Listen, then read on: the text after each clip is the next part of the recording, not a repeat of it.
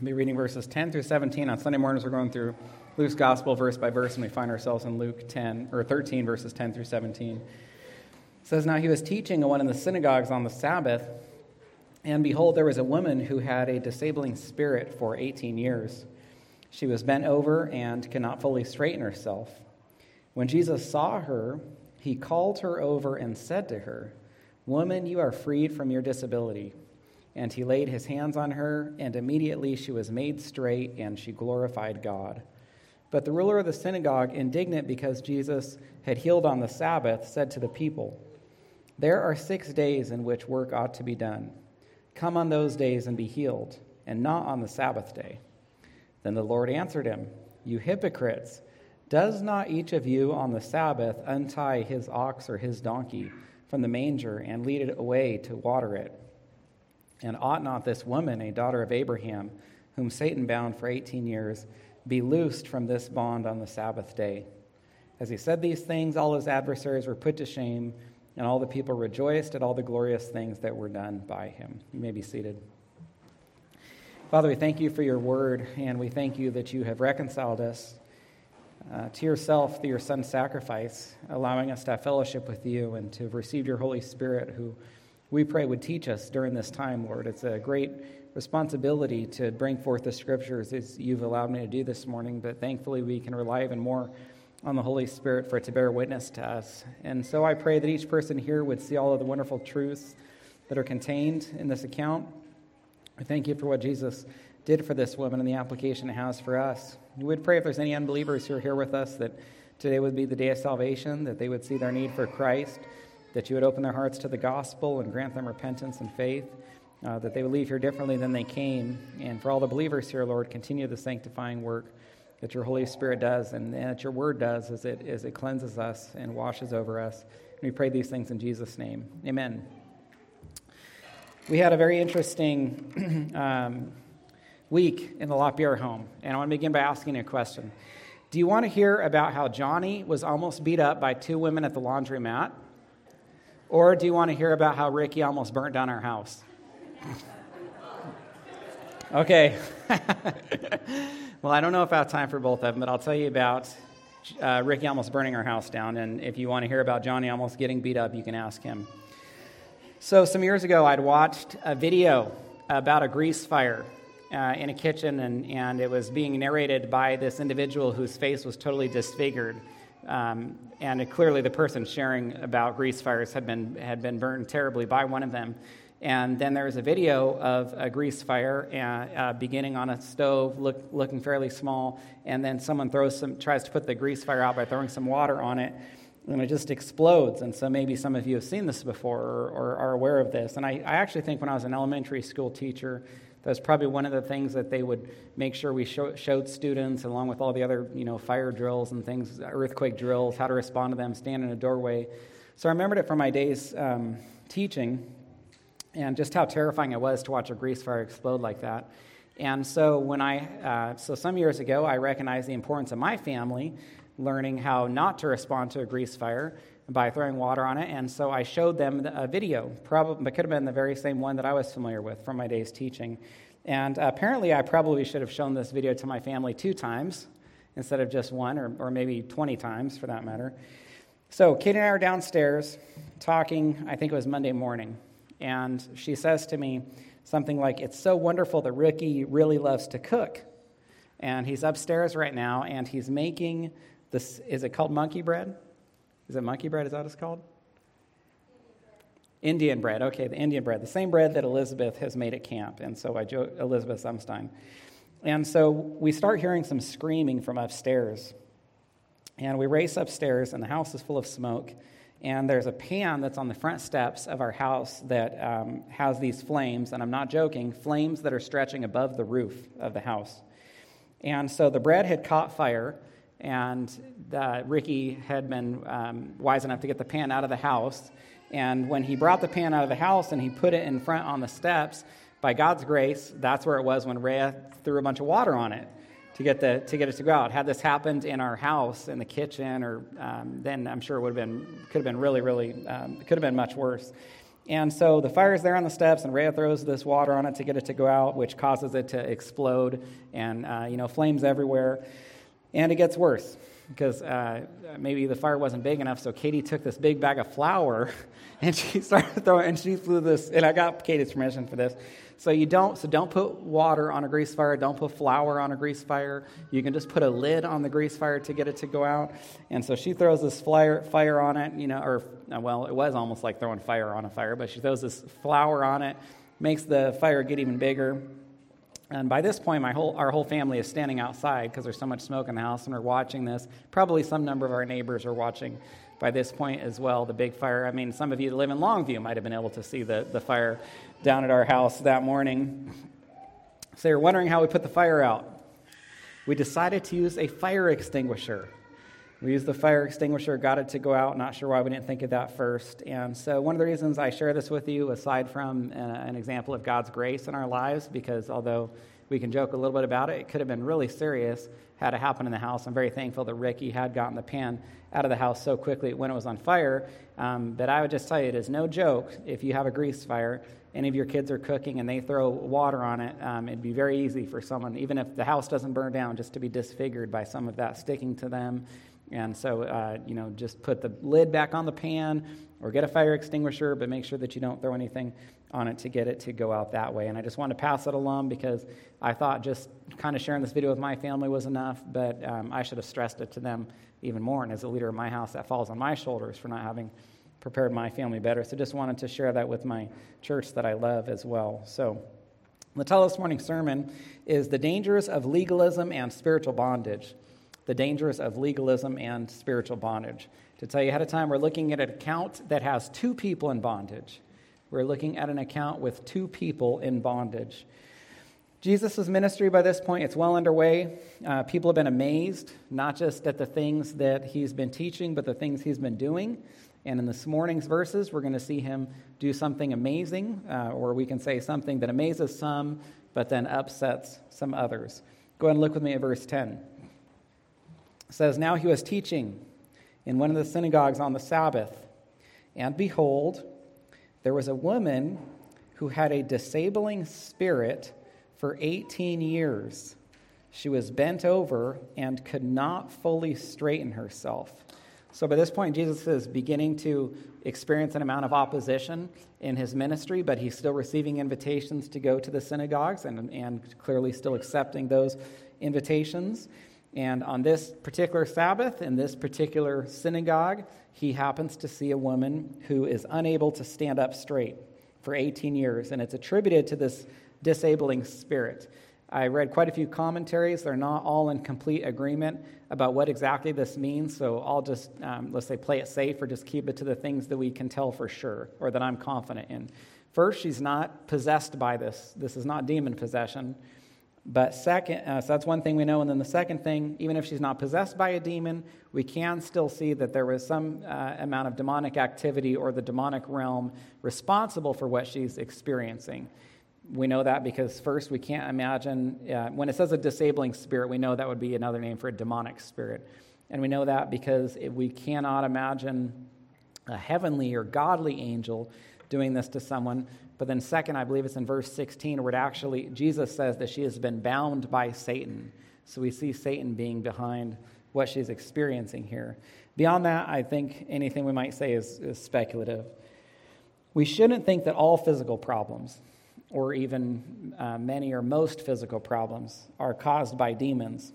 But there's a sense in which, as I said in a previous sermon, that all suffering is still the result of sin not necessarily our own sin, although we do sin uh, enough that we could, could easily be punished by the Lord for it, but the, the sin of our fathers, uh, father and mother, Adam and Eve, back in the garden.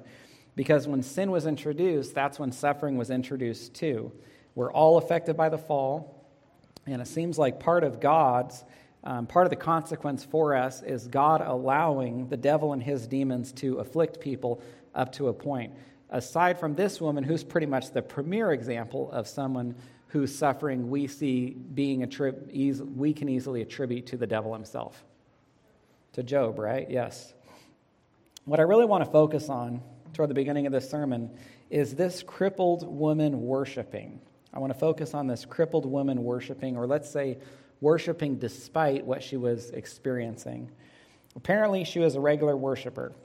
Uh, there doesn't seem to be any indication of people taking special notice of her. Uh, my suspicion is she'd been frequenting, frequenting we're not told otherwise, that, that she frequented the synagogue regularly.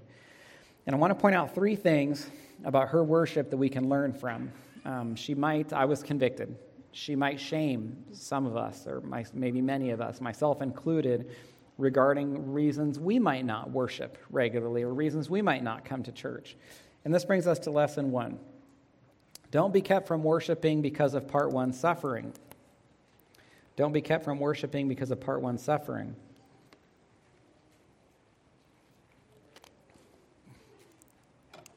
This woman was not hindered from worship or corporate worship, public worship, because of her suffering.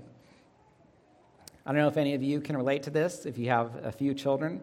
Uh, it, sometimes it's sort of difficult to get them ready for church on Sunday. We're, are we not the only ones that experience that sometimes? Yeah. So sometimes I can feel a little frustrated by how difficult it is to get all of our children ready for church on Sunday. Uh, I'm guessing whatever difficulties we've had as a family, though, they pale in comparison to the difficulties that this woman experienced getting ready for church. Um, just getting around, uh, making it to worship. No, no, I don't know how far away she would have lived, but just traveling to the synagogue like this, all the pain that she probably experienced. Um, if you've ever had, I kind of look at this woman and her back issues, and I hesitate to even want to compare some of the lower back issues I've had with what this woman is experiencing.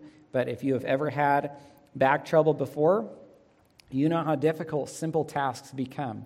I've, it's been um, about 10 months since my lower back went out, and over that time, I have forgotten or I've begun to take for granted many of the things that um, I definitely was not taking for granted when my back had went out, such as standing up, such as walking comfortably, such as um, you know sitting down or even tying your shoes. And so there's so many things that because of the health that most of us experience, we take for granted.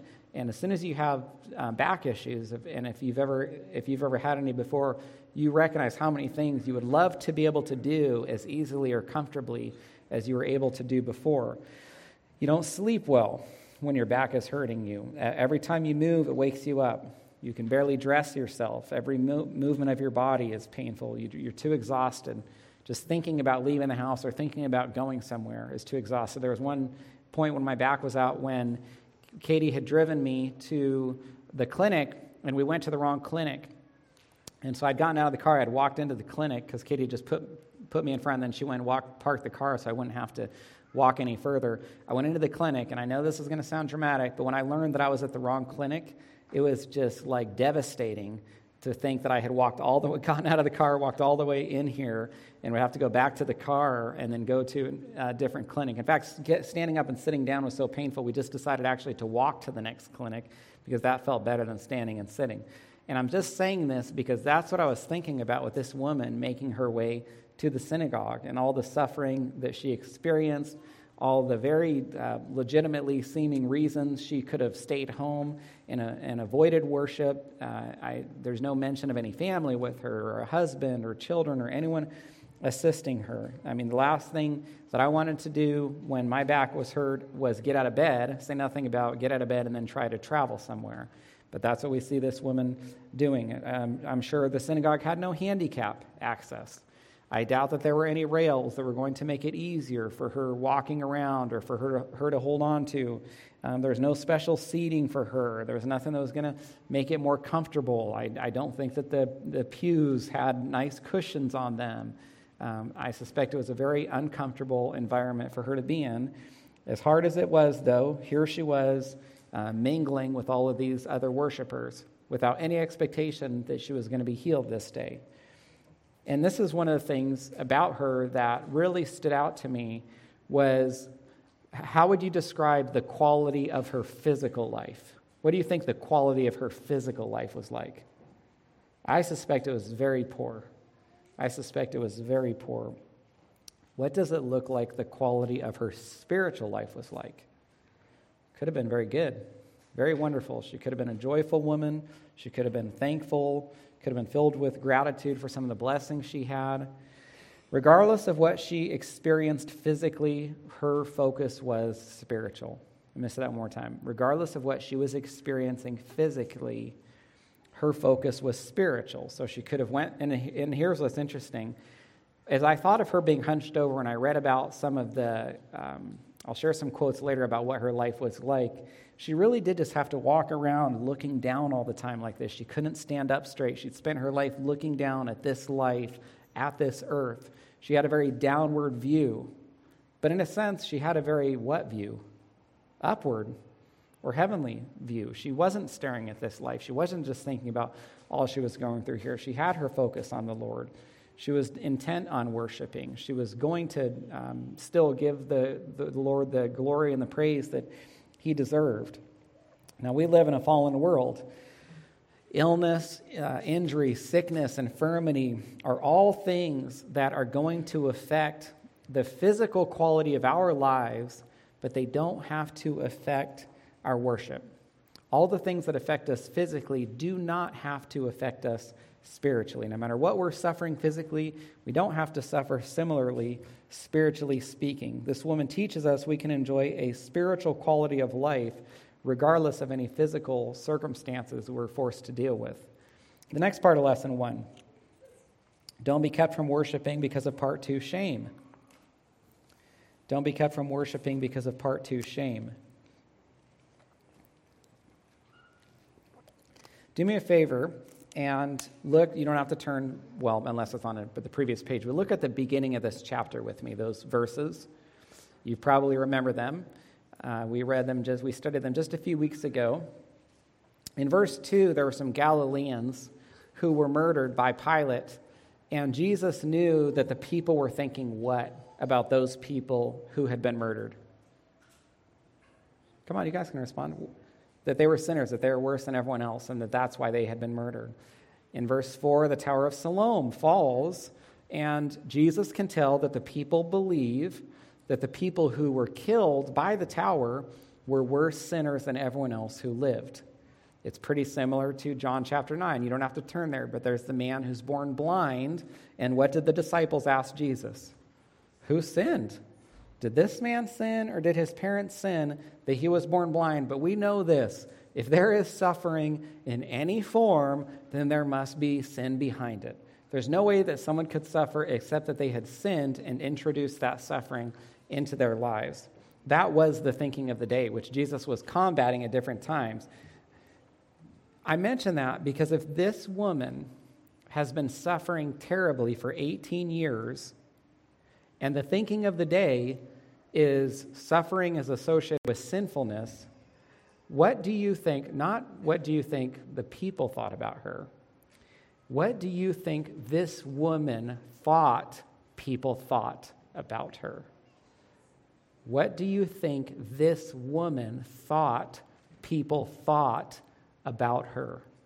When she walked around, she had to know that everyone who looked at her thought she was a terrible person. She knew that everyone that saw her crippled, decrepit walk associated that with the sinfulness of her life and that she had been a terribly ungodly person to have to experience something like this. Listen to this quote from Adam Clarke. He said, Her situation was equally painful and humiliating, the violence of which she could not support, and the shame of which she could not conceal. Now, that's kind of interesting, isn't it? Because we think of shame associated with doing something really bad. We don't think, like, if you saw someone who was blind or deaf or handicapped, you know, missing an arm or missing a leg, you wouldn't look at them and look down on them and expect them to uh, feel some shame. But in Jesus' day, because of people's view, Adam Clarke recognized that this woman was walking around humiliated, that there was shame that she could not conceal, and she had to live with that, that thought of what people thought about her. I'm sure people stared at her. People whispered about her. She had to see people staring at her. She had to see people whispering about her, but she still continued to what? Yeah, she still continued to worship. She still continued to make her way to the synagogue. And this is important because what kind of stood out to me is shame is actually one of the most common reasons people don't go to church. Shame is one of the most common reasons people don't worship corporately. They feel shame because of what other people think about them. They're going, I, if I go to church, people will look at me differently. You know, I'm not like them. They probably know some of the things that I've done. They're, they're familiar, they know details of my life, some of the mistakes that I've made. They're going to think bad things about me. Now, one of the things I've noticed as I've gotten to know people better is almost everyone to some extent feels this way. I'm not exaggerating. Almost every single person to some extent feels this way, feels that they don't fit in, feels that people don't like them, feels that people are against them, feels that they're different. I've had people that I would have thought, for lack of a better way to say it, are some of the more popular or well liked people in the church tell me that they feel like they don't fit in or that they feel uncomfortable. And I don't just mean at our church, I mean at, at any church. It's just something that the flesh, the, the devil want to convince us of to cause us to experience some shame. But one of the things we see from this woman, she should encourage all of us to go to church, not worry about what other people think. The next part of lesson one don't be kept from worshiping because of part three bitterness. Because of bitterness. Now, I told you earlier I read some commentaries that really helped me appreciate this woman's situation because one of the things the Bible does um, or doesn't do, is at least in in my opinion, is it doesn't always give all the details that I might like. There are just times that I wish God elaborated a little bit more. I know the Bible's already large and it's perfect and it's exactly the way God wants it to be, but there are just some times when I wish we got a little more details about situations. And this is one of those. It just says that she's been over for 18 years because of a disabling spirit. Kind of read through that really quickly. Not sure how, I've never taught on this passage before, not sure how many times I've read it in my life.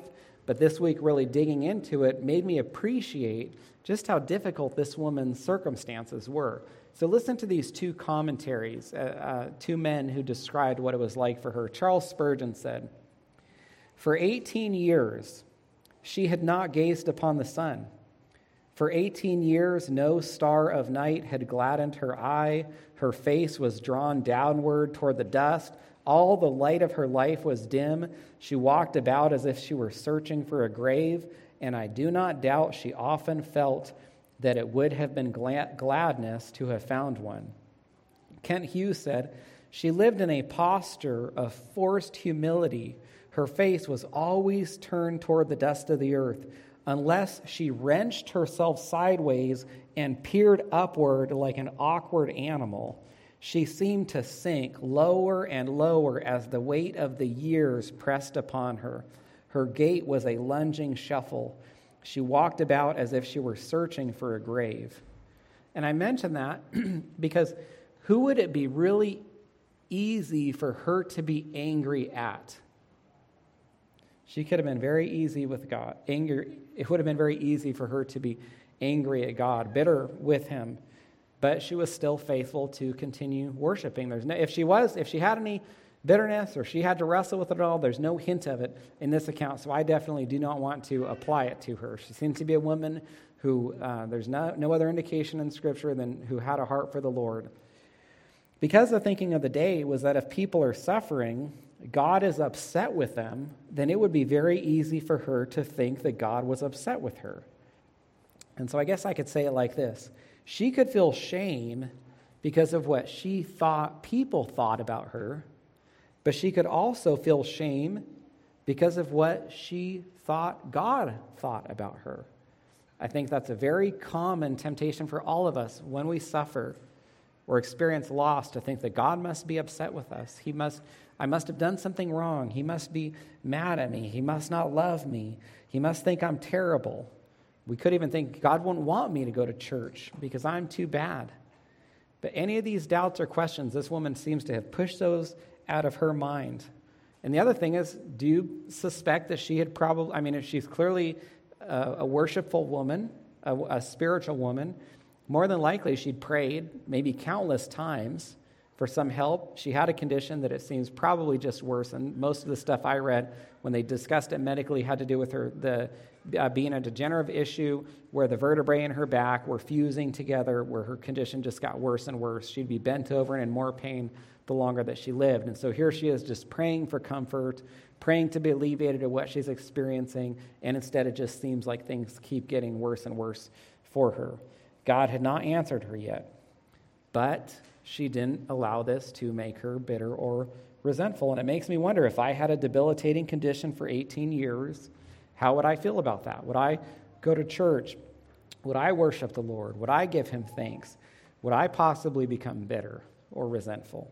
And this woman, she just sets a great example that discourages all of us from being bitter or resentful toward God when we're experiencing suffering that perhaps we think is, is unfair or undeserved. I want to conclude this lesson by asking you to think about this. I mentioned Job earlier, and this woman interestingly shares some similarities with him. Uh, first, most obviously, they both suffered considerably. Second, their suffering was attributed to the devil in both of these cases. The devil seemed to have been behind it. Third, there's an issue of shame. You can tell that as much as she could have felt ashamed, you definitely had Job's friends trying to cause him to feel shame about some supposed amount of sin in his life. But then the fourth thing that this woman has in common with Job, which is what I think uh, is the most instructive for us and was one of the most encouraging and challenging parts for me personally, is that just like Job, she continued to worship.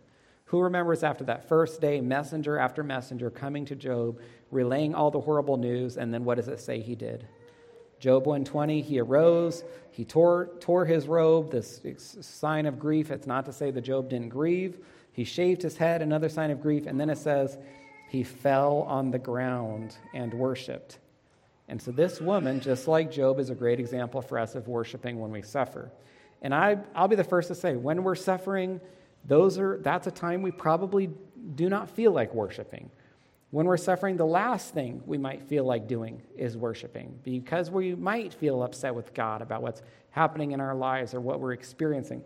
But I would say this when we're suffering, that's one of the most important times for us to worship because I really believe that when we're suffering, if we try to draw near to the Lord, that's the only way or the best way that we're going to be able to make it through what we're experiencing. To, to press, as Hebrews says, to press into the throne room of God to receive the grace and mercy that our, that our high priest can give us.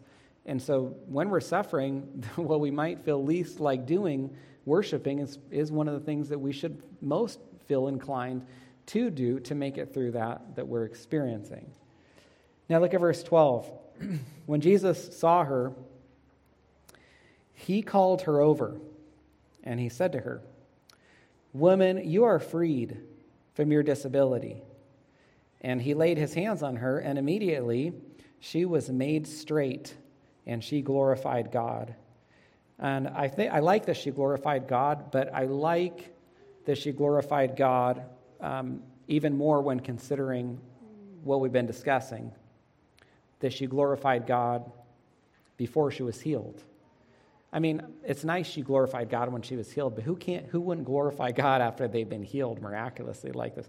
I guess there's actually some people that wouldn't. Remember when Jesus healed 10 lepers?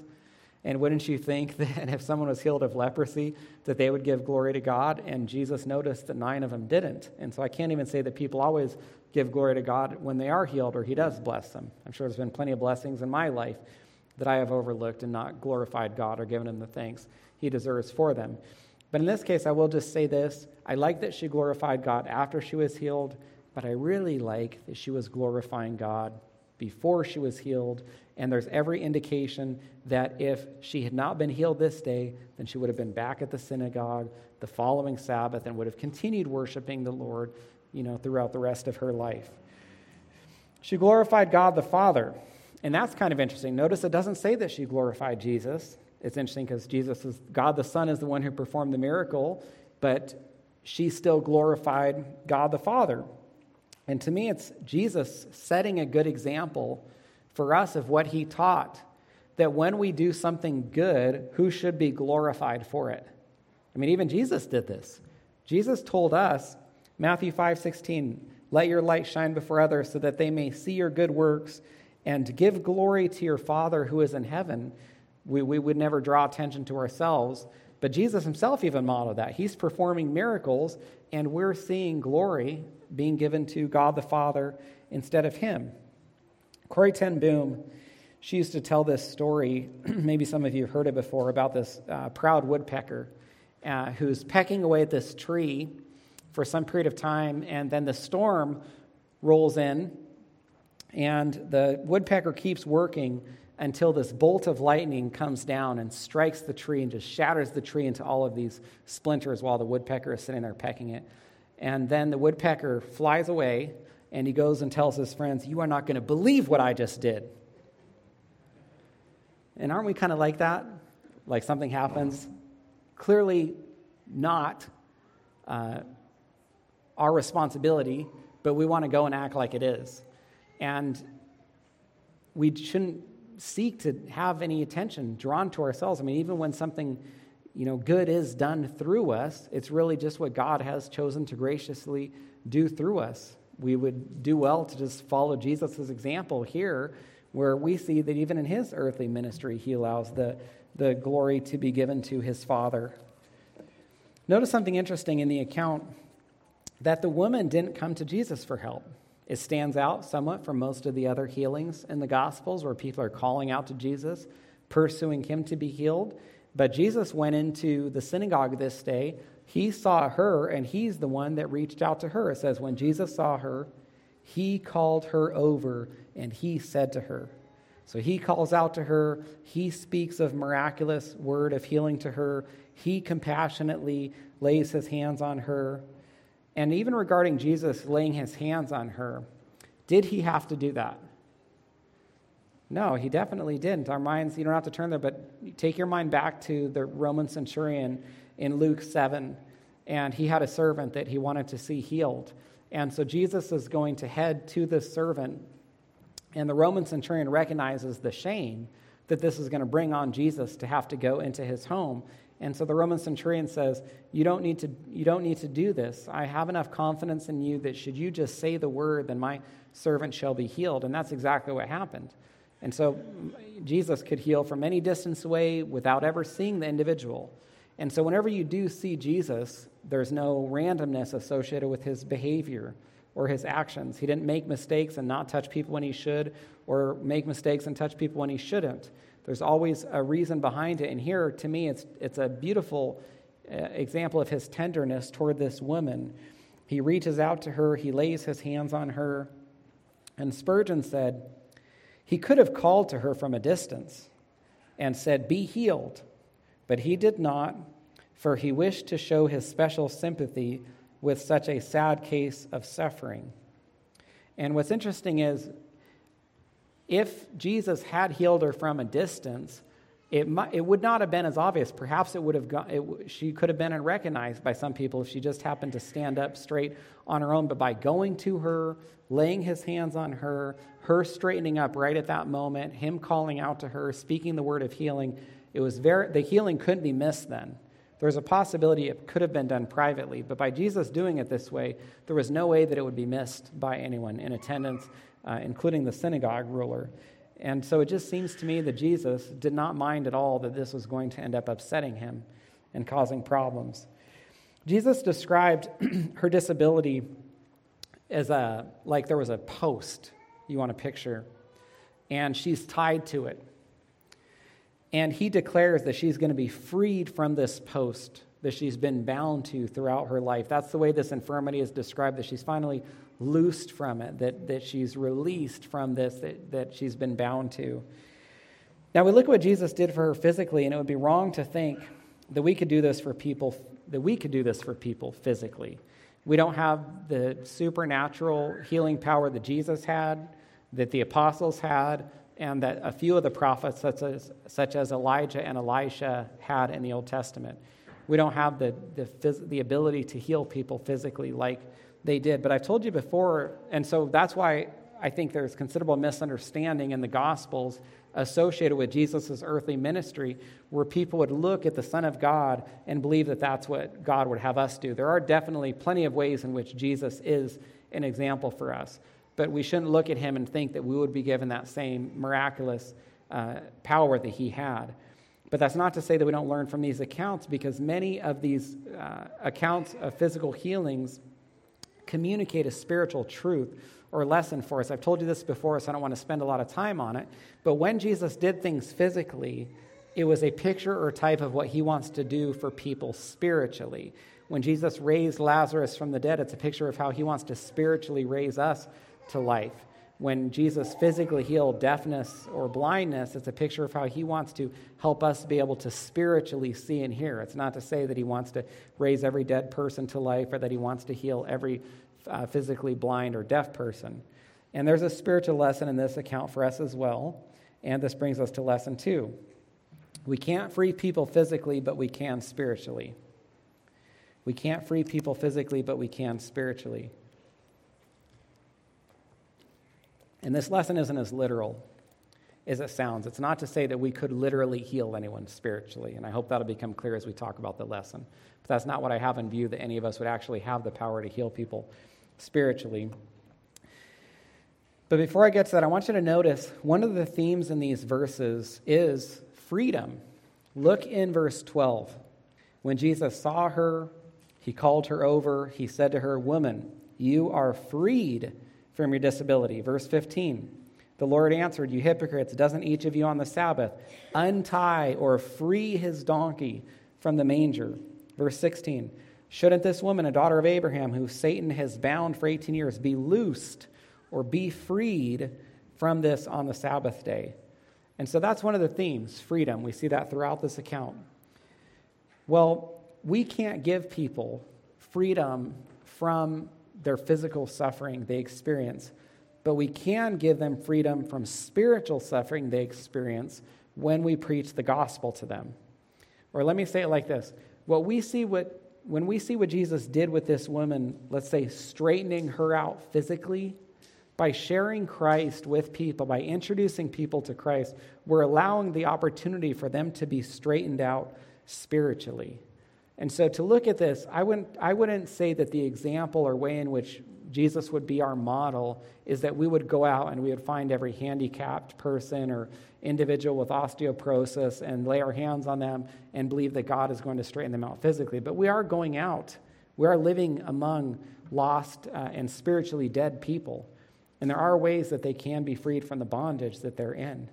A bondage that's even greater than the physical bondage that this woman was experiencing bondage to sin, bondage to death, bondage from keeping, having to keep the law to be saved. And by introducing Christ to them, we're providing an even greater freedom for them. Look how the synagogue ruler responded to Jesus' wonderful work. Verse 14, it says, The synagogue ruler, indignant because Jesus had healed on the Sabbath, he said to the people, There are six days in which work ought to be done. Come on those days and be healed, and not on the Sabbath day. So let's talk about the synagogue ruler first. His responsibility included lining up the readers and the teachers for each gathering, kind of like a pastor of a church would be responsible for who does scripture reading or any teaching. And by the way, we're looking for young men who, are, who would be involved in doing scripture reading. And so if you're, if you're a young man and you're interested in doing the scripture reading, then please stay after service today for the meeting. The synagogue ruler would pay attention to what was being taught. Uh, any of the doctrine and theology, he would scrutinize it, just like a pastor would any teaching that takes place in his church to ensure that it was uh, biblical or aligned with God's word. And he would maintain order to make sure that things were proceeding according um, to schedule or to the agenda, and that the, that the order of service would look the way that it should. And maybe things ran smoothly for this synagogue ruler. I, there's, you know, in 11 years here, most Sundays, with a few exceptions, have run very smoothly. And so perhaps for this synagogue ruler, things have went very smoothly for him until this day he sees something that greatly troubles him. I mean, the word indignant, that's how it's translated in the ESV. In some Bibles, it might say something different. It's, it's describing the, the deep anger that he felt over seeing this woman healed on the Sabbath. And so he sees something that he can't stand. Now, Jesus could have healed this woman on any day of the week. I mean, think about this. She'd been bound for 18 painful years. But was one more day going to make much difference? No, Jesus did not have to heal her on the Sabbath like this, but he chose the Sabbath and he did this seven other times. I think in Luke, the next chapter over, Luke 14, we'll see another instance of Jesus healing on the Sabbath. And before this, we've seen instances of Jesus healing on the Sabbath. I read that he performed seven Sabbath miracles, seven miracles on the seventh day. And I don't know whether this was the case or not, but it almost seems like Jesus tried to heal people on the Sabbath. If I was to go a little bit further, there's definitely more instances of him healing on the Sabbath than any other day. And if I go a little further, it almost seems at times like he was trying to upset people, like this synagogue ruler. And I believe that Jesus chose to heal on the Sabbath for two reasons. In this case, he wanted to heal this woman from her physical bondage, but I believe he also wanted to heal the synagogue ruler and some others present from what? Their spiritual bondage that the legalism introduced into their lives. And this brings us to lesson three. The synagogue ruler was in greater bondage than the crippled woman.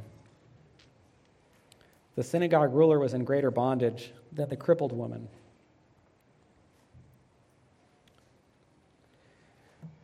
What would the synagogue ruler claim? That Jesus was, was breaking the fourth commandment, right? Which forbid working on the Sabbath. But Jesus didn't break any of God's commandments because God never said that people could not heal or could not help on the Sabbath. In fact, it was expected that the Sabbath, dealing with the ceremonial portion of the law, healing people or showing mercy, dealing with the moral part of the law, and that the moral commands would always trump the, the ceremonial commands, which is why David could go into the temple and he could eat what? What could the priest give him? Showbread that he actually wasn't supposed to eat. So he could, this is an amazing account. David could break the law so the priest could keep the law. Or the priest could help David break the law so the priest could keep the law, because in breaking the ceremonial portion of the law forbidding the consumption of that showbread, they were actually able to keep the moral part of the law, which dealt with mercy and compassion. If they did not give David that bread, they would have kept the ceremonial portion, which is lighter, and they would have violated the heavier or weightier portion of the law, which was moral in nature. And so there was no reason to think that you couldn't help people uh, or show compassion or mercy on the Sabbath. And so, what did Jesus break exactly if he wasn't breaking God's law? Well, he was breaking their traditions that they had passed down, that they had over centuries, that they had added to God's law. Some of those fences, as we've talked about, the idea is there's a law you don't want to break, so you put a fence around it. But then to prevent people from getting close to that fence, you put another fence around it. And then you get fences that go out so far that people can no longer see God's law. They're so far removed from it, they don't even remember what it says. And now these fences have become the law. And that's what they don't want to touch, or that's what they want to keep or stay away from. And so this made the Sabbath something that was supposed to be a blessing, a terribly crushing burden. People would dread the Sabbath because of how difficult it was to keep it. the day that was meant to provide rest was the most um, painful day for people because of how all of the legalism had ruined it from introducing the peace and rest that God desired. Now, you can see how important these traditions were. You say, well, did they really take the traditions that, uh, were they really that important? Yeah, the traditions were that, were that important. And you see a really good example here with the synagogue ruler regarding how angry, it says, indignant he was over one of these traditions being broken. And as I studied this account this week and I thought about this woman, so here's kind of what was in my mind. I'm, I'm developing this familiarity with this woman's life and how excruciating it was and terrible. And then just to imagine what that was like for 18 years that she has suffered with this. And then this one day she goes into the Sabbath, and Jesus just so beautifully, so wonderfully delivers her from, the, from this pain. I mean, it's just encouraging to think about. It's just refreshing to consider, to have been able to have watched something like that. And, and the blessing would be just to see that occur. It's refreshing Eh, eh, you know, to, to, just to read the account and, and picture that happening. And then you contrast that with how angry this synagogue ruler was. And it's almost shocking You almost can't believe that Jesus could do something so loving and so beautiful, and this man could be so upset about it. It shows you what kind of bondage this man was in, right? Interestingly, who did the man scold? Who did the synagogue ruler scold? Who did he not rebuke? He didn't rebuke Jesus. He scolded the congregation. Now, sometimes when we are really angry, we end up saying things that don't make sense because we're not we're speaking too quickly. There's a reason that um, you know being quick to listen, slow to speak, slow to anger go together. Because if we're slow to anger and we're quick to, to, to listen, then we and we're slow to speak, we won't end up saying things we shouldn't say. But when we're really angry and we're talking really quickly, when there's many words, there's sin. And so this man is so angry, so he starts saying all these things that don't really make sense that he clearly had not thought through very well. And he tells the people, hey, you guys need to bring your sick people on another day of the week to be healed, as though what? As though they could actually bring their sick people on another day of the week to be healed, right? If people did bring their sick on another day to heal them, who's going to heal them? Apparently, the synagogue ruler hadn't done a very good job of healing people because this woman had been afflicted for 18 years. And so it's evident that they couldn't bring their sick on another day to be healed. The synagogue ruler didn't have that power. Nobody else had that power except for the apostles. This disabled woman would have continued to suffer even if she came back on another day. And it's hard to believe that something so beautiful could be so upsetting to the synagogue ruler, but it shows the kind of bondage that he was in, a bondage that was worse than the crippled woman's bondage. Adam Clarke said, It would seem as if the demon who had left the woman had gone into the synagogue ruler's heart. Earlier, I said that freedom is one of the themes in this account, uh, one of the other themes is bondage. You've got this woman. Now, her bondage is more obvious or evident to us. I say bondage is the theme, and immediately you say, yep, this woman, she's in this bondage. She's been bound by Satan. Jesus is going to, to free her. Uh, he talks about untying or loosing an animal. So we see freedom weaved through these verses. Um, but bondage is one of the other themes we see, not just through this woman, but also through this synagogue ruler. Her physical bondage, but his spiritual bondage to his legalism. And if you want to see how terrible legalism is, look at Jesus' response in verse 15. The Lord answered him, and he said, You hypocrites, doesn't each of you on the Sabbath untie his ox or his donkey from the manger and lead it away to water it? And ought not this woman, a daughter of Abraham, whom Satan bound for 18 years, shouldn't she be loosed from this bond on the Sabbath day? So, what, something you see with Jesus now, if we get angry, it could be sinful anger, unjustified. Have you ever noticed Jesus can turn very quickly from compassion to anger? It's almost like a switch can be flipped with him.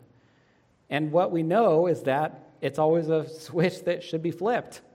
He doesn't need to be rebuked. He wasn't wrong for it. He doesn't need to repent. It was a justifiable anger. And, I, and this is one of those accounts. I just see how does Jesus look up to this point? Very compassionate, kind, merciful toward this woman and healing her, calling her over, uh, laying his hands on her. But then the, the switch is flipped. The compassion is gone, the gentleness is gone. All of it changed with the synagogue ruler's legalism. He rebukes him because he valued his legalistic commands more than this woman's health and comfort. Now, even though Jesus responded to the synagogue ruler, notice the words hypocrites, plural, and notice Jesus said, each of you, which shows that he was talking to more than just the synagogue ruler. Now, my, why do you think Jesus would say this beyond just to the synagogue ruler? Because he knew what was in men's hearts. John 2:24, he knew all men.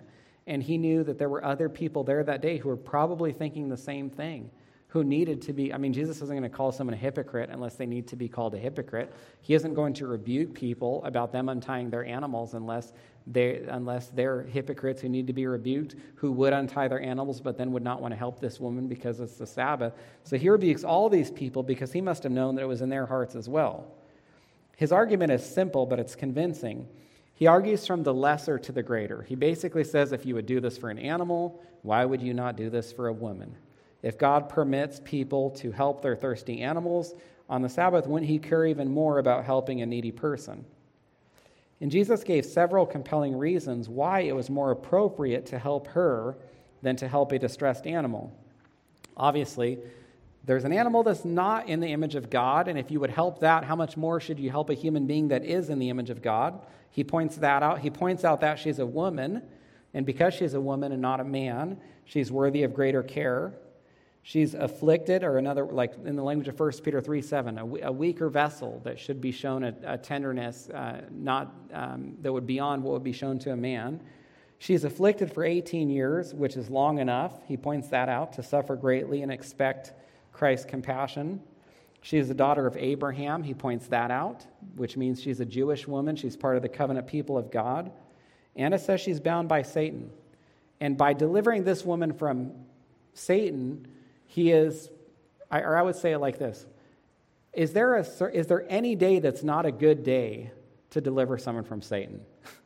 And so Jesus' point is you don't just deliver people from Satan or have a victory over Satan on only the Sabbath. Any day is a good day for that, to set captives free from the devil. Look at the people's response in verse 17. As he said these things, all his adversaries were put to shame, and all the people rejoiced at all the glorious things that were done by him. And so it seems to have been obvious to everyone present, including the synagogue ruler himself, that Jesus' enemies were wrong and Jesus did exactly what he was supposed to do or exactly what was right or proper. And then when the people recognized this, then they all rejoiced over what he not only rejoiced over what he did and rejoiced over what he said in rebuking the people. Seeing what Jesus did in this count, it should encourage us or cause us to rejoice as well. I want to conclude by getting an elevated view and asking you to consider what we see here. So we see this woman who's in physical bondage, and Jesus delivers her from it. We see a synagogue ruler who's in spiritual bondage, and Jesus rebukes him for it. We see the synagogue ruler's spiritual bondage is even worse than the crippled woman's physical bondage when we consider what the physical woman, when, the, when we see, consider what the crippled woman did and the synagogue ruler didn't do. The, the woman's physical bondage, it only affected her body. But the synagogue ruler's legalism affected what? Affected his heart, affected his mind, affected his soul. Despite her physical bondage, she was still able to worship, she was able to have joy, she was able to love others. But the synagogue ruler, his legalism or his, his spiritual bondage, it destroyed his joy. You see all of his anger here. It prevented him from loving others. And worst of all, it ruined his relationship with the Lord. And that's what legalism does. Legalism destroys spiritual lives. Legalism keeps us in a bondage. Legalism prevents us from having a relationship with Christ. It, it fill, fills us, it's interesting, it fills us with pride and it fills us with despair because you feel pride associated with doing certain things and you feel despair associated with not doing things as well as you should. If you've ever bound, been bound up in a legalistic system before, which was my life for the first 20 some years, it's really, it, it almost sounds hard to believe, but there is a collision of both pride and despair. Pride associated with the ritualistic religious activity and works you've engaged in but then despair associated with knowing that you're not doing everything as well as you have to. But Christ sets us free from that. And how does he do that, or why does he do that? Because when you're in Christ, you know that you don't need to keep the law perfectly to be saved. You know that you're no longer in bondage to the penalty of sin because Christ has freed you from it. And this freedom can only come from Christ, it can never come from any sort of religious system. Galatians 5:1 For freedom Christ has set us free. Stand firm, therefore, and do not submit again to a yoke of slavery or a yoke of legalism. So, what does Jesus free us from? He frees us from having to keep the law to be saved. He frees us from bondage to sin. We can't help but sin when we are not in Christ, but then according to Romans 6, we are dead to sin. And we're freed from bondage to eternal punishment in the lake of fire. That is the bondage, the worst bondage that every single person outside of Christ is being tied to. If that woman was tied to a post, the post that every single unbeliever is tied to is the lake of fire. But when we are in Christ, we have been freed from that. Now, if you have any questions about anything I've shared this morning, if there's any ways that I can pray for you, I'll be up front after service, and I consider it a privilege to speak with you. Father, we thank you for this account and the wonderful ways that Jesus uh, worked in her life and ministered to the people there. Jesus' actions were even very loving to the synagogue ruler as he tried to open his eyes in, in that rebuke. Hopefully, although it's not recorded in Scripture, the synagogue ruler and maybe, maybe others present repented following Jesus' rebuke. How wonderful that would be, Lord. And so help us to learn, to learn from this account. We thank you for the freedom we have from Christ, the way he delivers us from bondage, spiritually speaking. And even if we're in some sort of physical bondage and suffering, we can still be free spiritually to, to love others, to worship you, to be saved from any sort of legalism because of what Jesus has done for us, Lord. We thank you for these things and ask them in his name. Amen.